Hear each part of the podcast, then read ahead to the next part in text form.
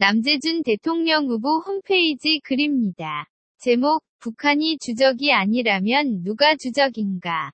작성자, 디아로님. 북한이 주적이 아니라는 사람은 북한을 주적이라고 하는 사람을 적으로 여기게 됩니다. 자신이 옹호하는 것에 위험이 되는 것을 적으로 느끼는 본능 때문입니다.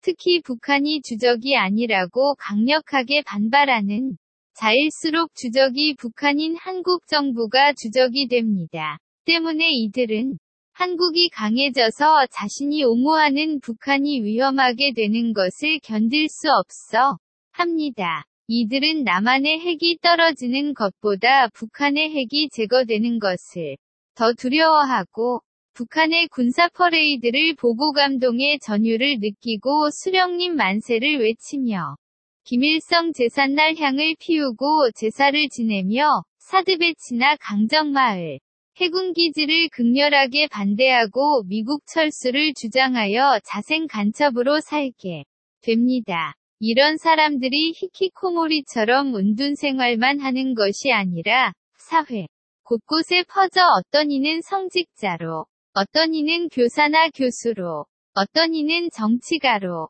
어떤 이는 공무원으로 일하게 되어 문제가 되는 것입니다.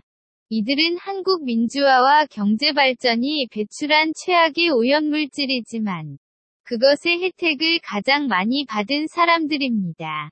한국민으로서 국가의 혜택과 보호를 받으며 편안하고 안전하게 반국가 행위를 하고 있습니다.